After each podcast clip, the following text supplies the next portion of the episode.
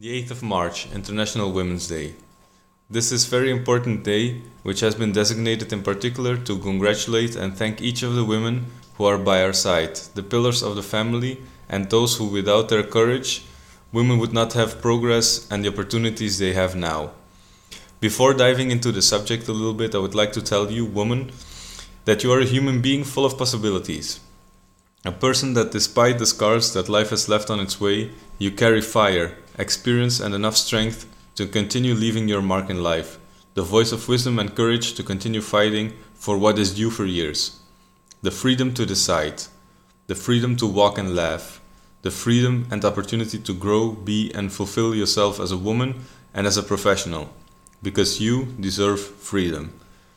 Gender equality is not only a fundamental human right, it is one of the essential foundations for building a peaceful, prosperous, and sustainable world. But what is the background of this topic? Despite these achievements within the social and work environment, there are still many difficulties. Discriminatory laws and social norms continue to be generalized, Women continue to be underrepresented at all levels of political leadership, and one in five women and girls between the ages of 15 and 49 report having suffered sexual or physical violence at the hands of an intimate partner in a 12 month period. It is not only a gender gap, but a power gap. Globally, 750 million women and girls got married before the age of 18 and at least 200 million women and girls in 30 countries underwent female genital mutilation. In 18 countries, husbands can legally prevent their wives from working. In 39 countries, daughters and sons do not have the same inheritance rights. And in 49 countries, there are no laws that protect women from domestic violence. Representation in national parliaments and political positions is only 23.7 percent, which is still far away from the balance that is needed. Only 40% of women who are married or in a union freely make their own decisions about sex, the use of contraceptives, and medical care. Women have more access to education, however, upon entering the job market, they face the reality of unequal salaries and limited opportunities. Only 27% of executive positions are held by women at the company level. The percentage of women who study and hold positions in science, technology, and engineering is only 15%. There is a phrase that says that men are better leaders. However, the neutrality, skills, and attitudes of women have made it clear that women are capable of making decisions with the same degree of importance. So I ask you have you ever heard a phrase like this? Women should know what their place is. You look better quiet. Women at home and man, men must provide. The woman goes as far as the man allows it. If you already know the situation, why do you behave or dress like that? Each and every one of these figures and phrases are just a brief description of the inequity and injustice that the female gender currently lives. They are phrases that have been passed from generation to generation.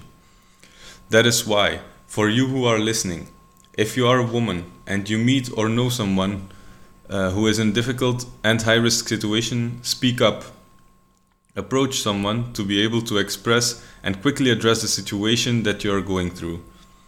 If you are a mother or a father, educate from home through your values. Stop raising uh, princesses and fragile women, but teach them that they can be strong, aspire to important opportunities, and that throughout their life they can leave a positive mark, that they should walk alongside a man and never behind. Stop raising children without values as dependent beings. Educate them so that they can be the spark that ignites women, so that they can aspire to that gender equality that is so much talked about. A true team. Women, I invite you to question and educate yourself, read, rethink your values, and the pillars that govern your life so that you continue creating alliances showing yourself how much you are worth and what you can achieve, because we need each other to keep growing, keep building, and keep supporting each other. Men, I invite you to stop thinking about women as objects of possession and procreation. If you have daughters, for example, I wonder if you really want them to grow up with that example, saying that they are inferior through your actions in your relationship. I really doubt it. We have to set an example, value, respect, and ask for the opinion of women, showing that we support them as men and value their actions, contributions, and aspirations both in relationships and their professional careers. We have to pass those values on to our daughters and sisters, who are the wonders in this world, who can aspire to any job they want without being afraid of failing simply because they are women. It is their superpower. We have to show and assure our daughters that they can walk in the streets without being afraid of assaults, harassment, rapes, etc. We have to change the mindset of many men that women are only used for chores in the house and to give us pleasure. To understand that no means no. It is said that women sometimes say no but want to say yes. Forget that. No means no.